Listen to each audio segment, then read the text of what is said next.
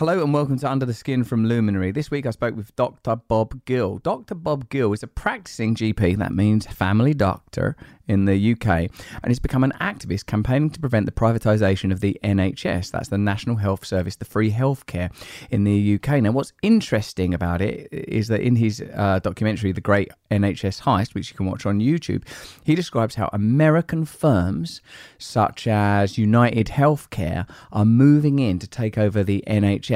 Plus, one of the PR firms that looked after Purdue, the company that was involved in that opioid crisis in America, are all teaming up to break down the NHS. That basically is a global healthcare conspiracy to rob not just poor people. He says my favourite bit in the podcast is he said poor people they're just going to die.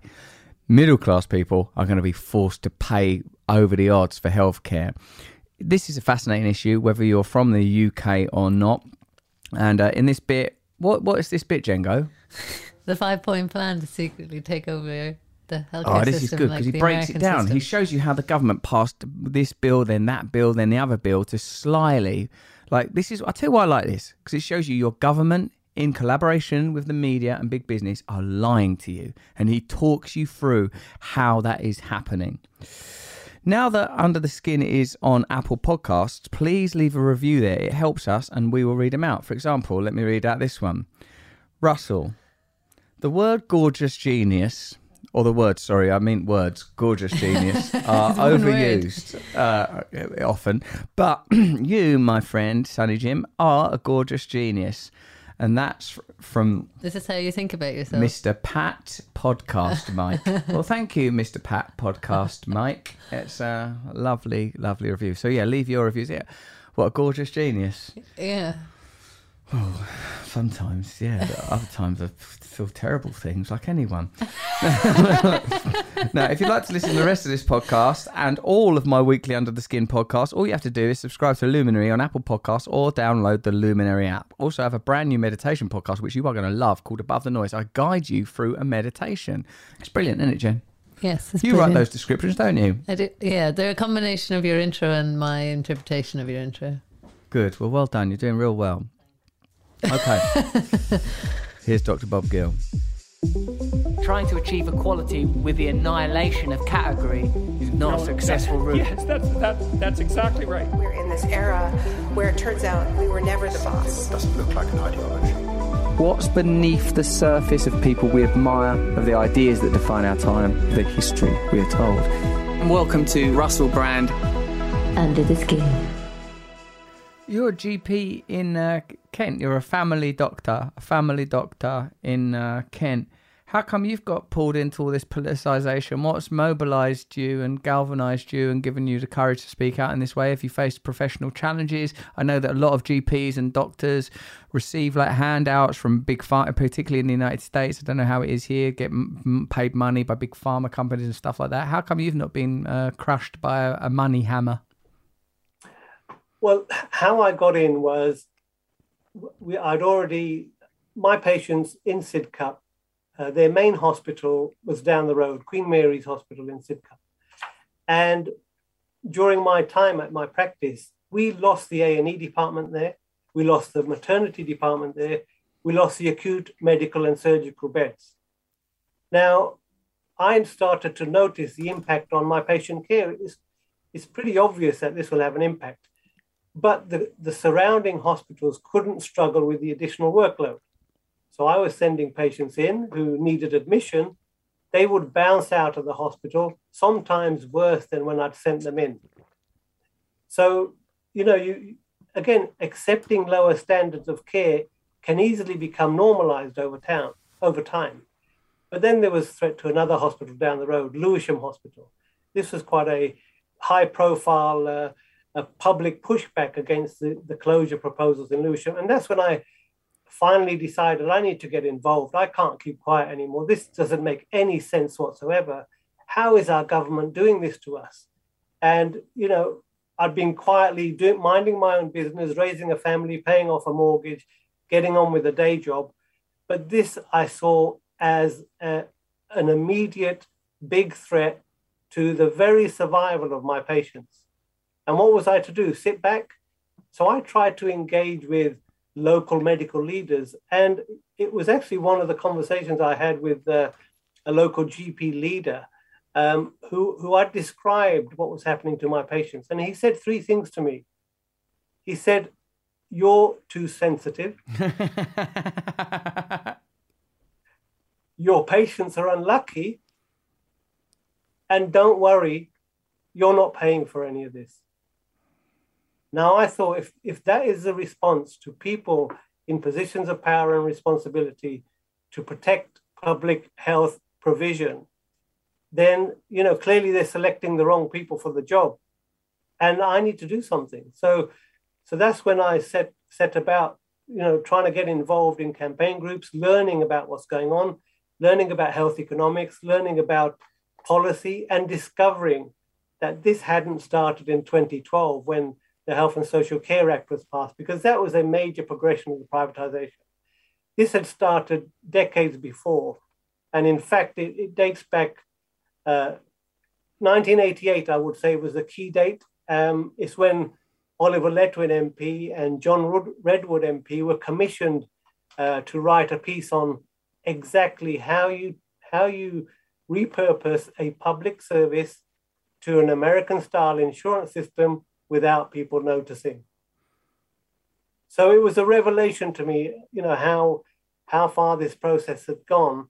Um, can you? Sort of, is of, that written? Sorry to interrupt you. Is that written down somewhere? Is that something you can see, like how we can turn the NHS into an American-style health insurance system without anyone noticing? Is there a sort of a paper trail for that?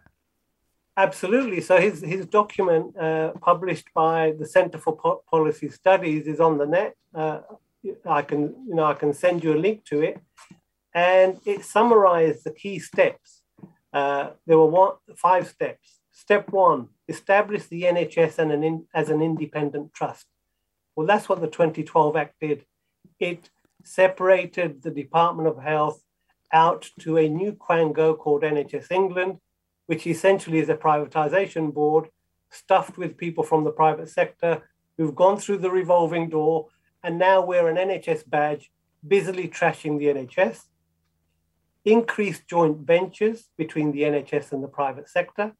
I'll give you one example private finance initiative, where the public went to private banks and financiers and said, lend us some money, we want to build new hospitals.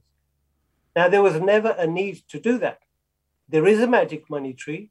The government discovered it when it gave out the test and trace contracts that I mentioned earlier we could have funded this through pu- public borrowing, but they chose to get into bed with the private sector and have saddled the NHS with a massive financial millstone. I'll give you the figures. We borrowed 11 billion.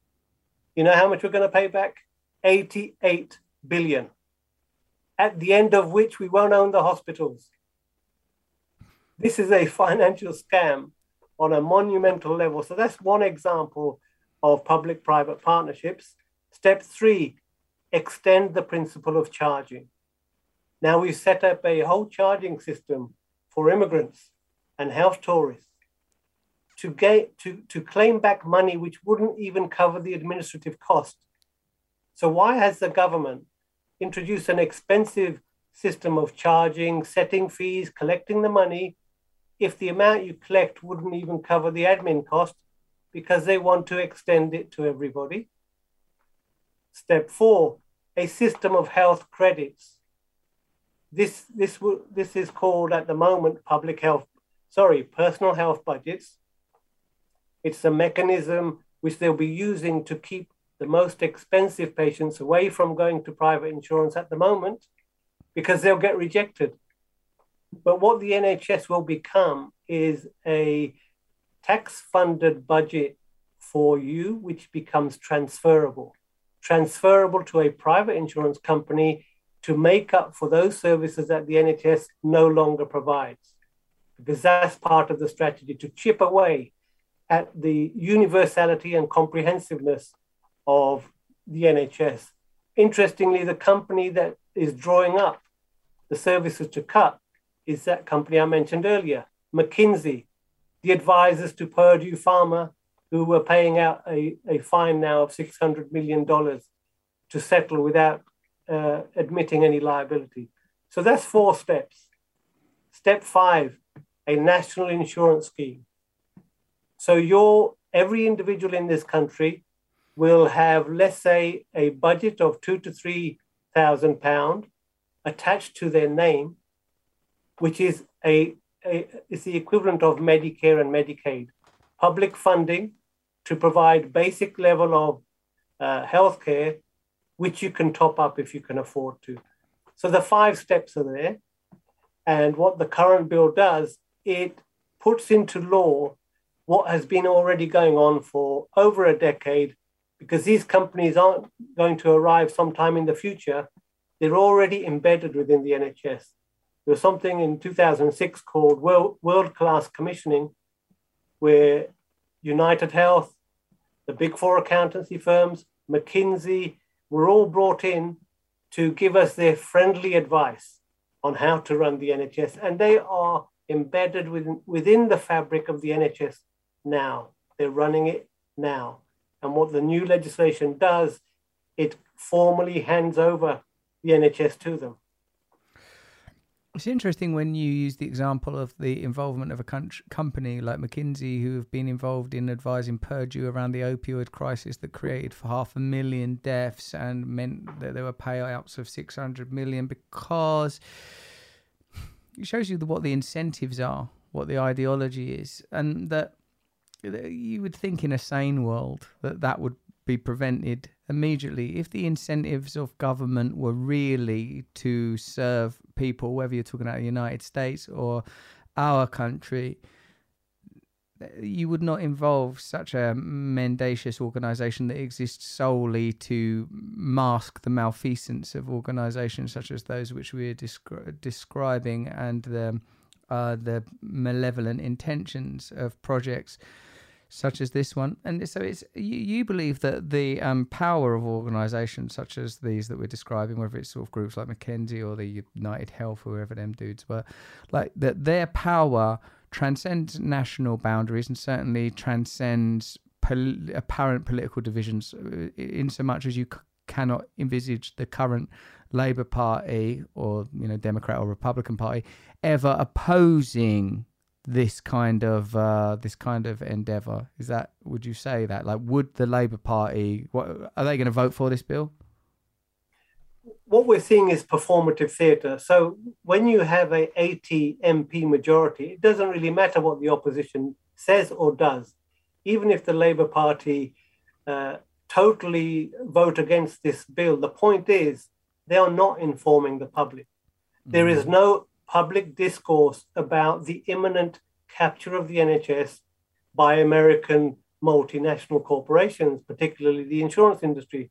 There is no discussion about this. It's all about let's spend a bit more money here and we will spend 1 billion more than you will.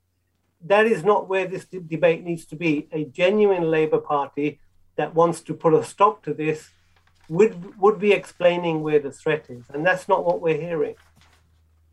Hmm. What do you think we should do? If you're enjoying this podcast, please join me over at Luminary on Apple Podcasts for the rest of our discussion and for all the latest episodes of Under the Skin.